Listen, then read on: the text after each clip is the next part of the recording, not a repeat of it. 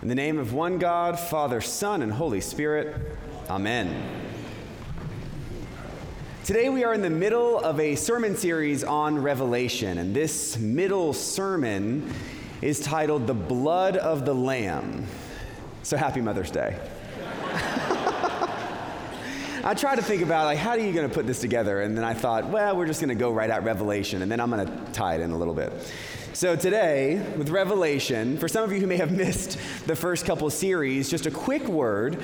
Revelation is the last book in our Bible, and it was written by a guy named John. And this John who wrote Revelation is really a pastor to a handful of churches in what would today be Western Turkey, Asia Minor, those seven churches of Asia.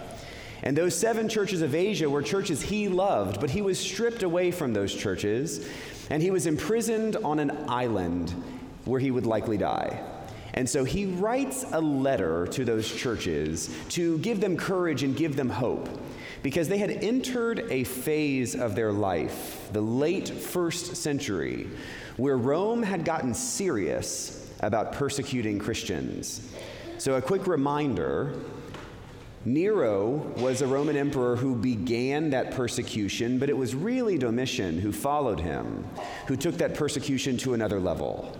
And so, John, as he's sitting in this cell on this island, is worried about his people in these churches. And so he writes this letter to give them hope. In today's reading from Revelation, we hear about this idea of salvation. Salvation is something we bat around a lot, but the literal meaning of the word salvation is to be rescued. It means to rescue someone, and it actually means to rescue someone from battle. The old form of salvation, before Christians sort of tweaked it, meant that you were rescued from actual physical death on the battlefield. And so, what John is doing here with this idea of salvation is he's beginning to morph it and change it into an idea that goes to a more cosmic level.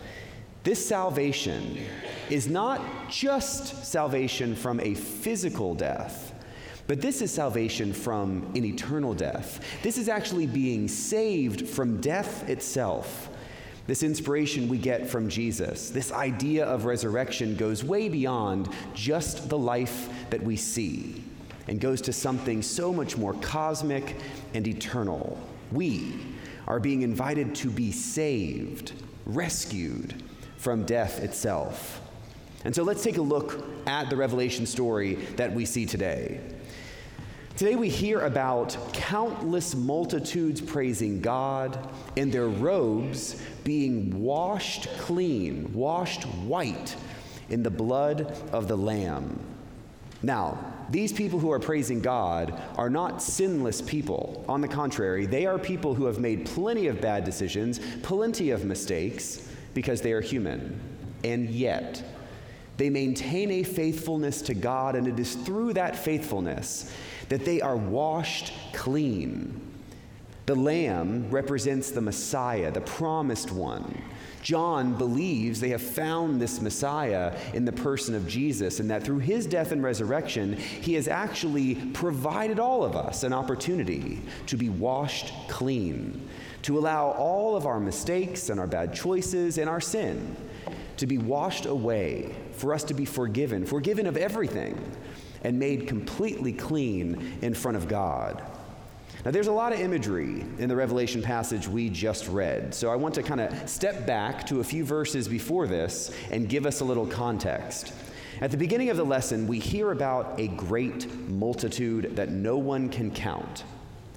A few verses before this, John identifies a group of 144,000 people who have been brought before God and sealed by God for protection.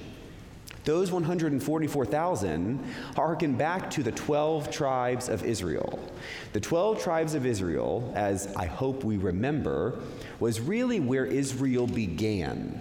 They formed the nation, and fast forward, it's the nation that created the system of Judaism in which Jesus lived. Those 12 tribes times 12 times 1,000 gives us 144,000. It is not a literal number. that number is meant to just be really big. So when we say a countless multitude, although they name a number, that's num- not an accurate number. That's just meant to be gigantic. And so there are a lot of people that are brought before the throne of God, and those people are sealed.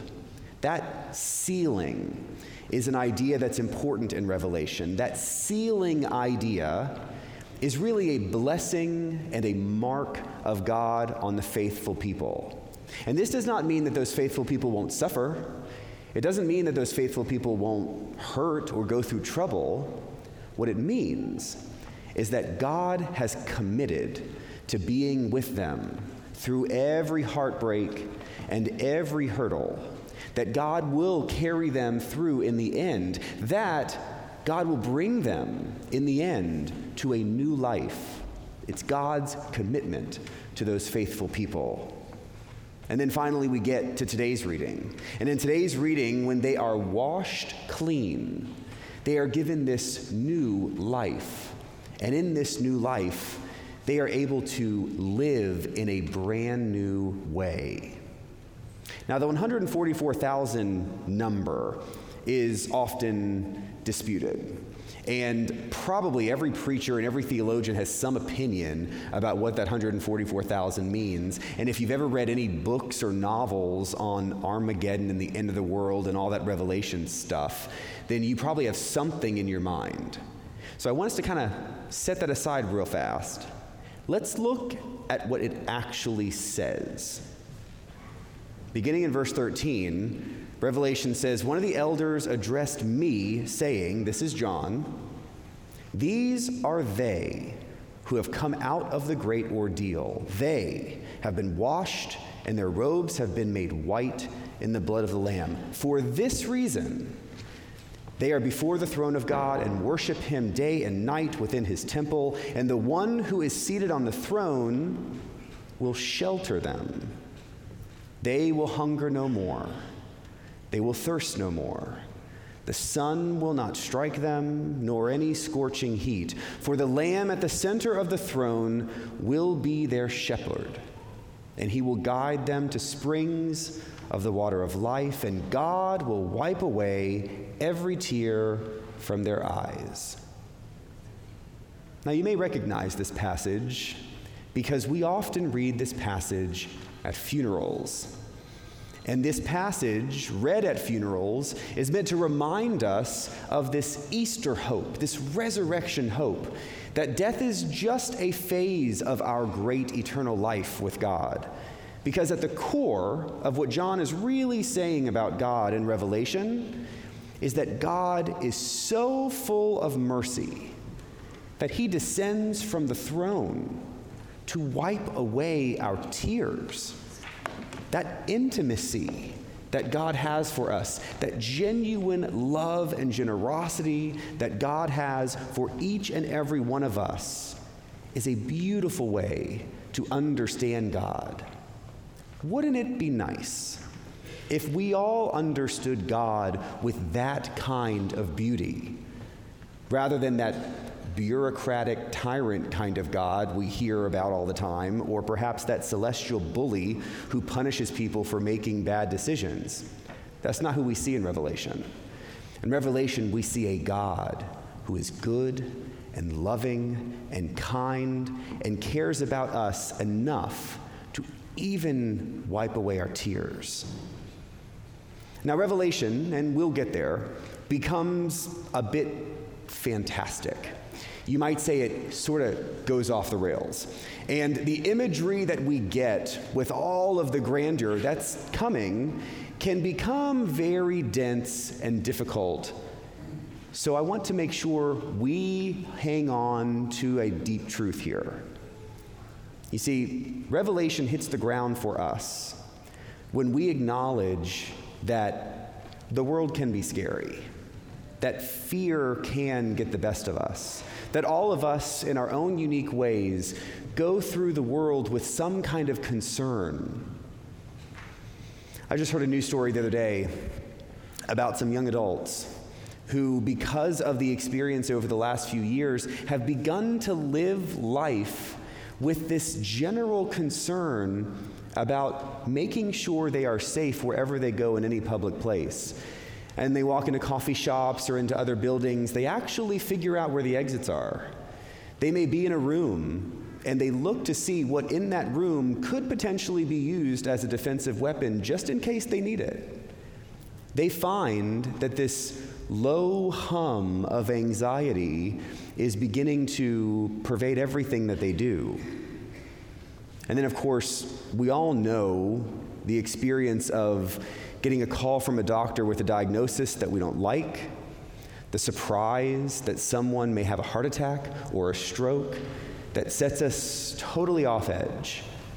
Because ultimately, it reminds us that we're not in control. We don't like that. We like to think we are in control. We create structures around us in our lives that give us the sense of security and control in a way that is ultimately a little misleading. Those kinds of surprises, those accidents, those stressors are things that we deal with every day. And what we see in Revelation, in the final words of the Bible to us, is that our faithfulness in God means God's faithfulness to us. That no matter what this world throws at us, God will not leave us alone. And God will, in the end, rescue us from this life. Today is Mother's Day. And on Mother's Day, we celebrate those who have been mothers to us. But mothers, fathers know, perhaps more intimately in their children than in any other relationship they have, that the world can be scary. One writer once said, Making the decision to have a child is to decide forever to have your heart go walking around outside your body. Isn't that the case? I never knew fear before I had kids.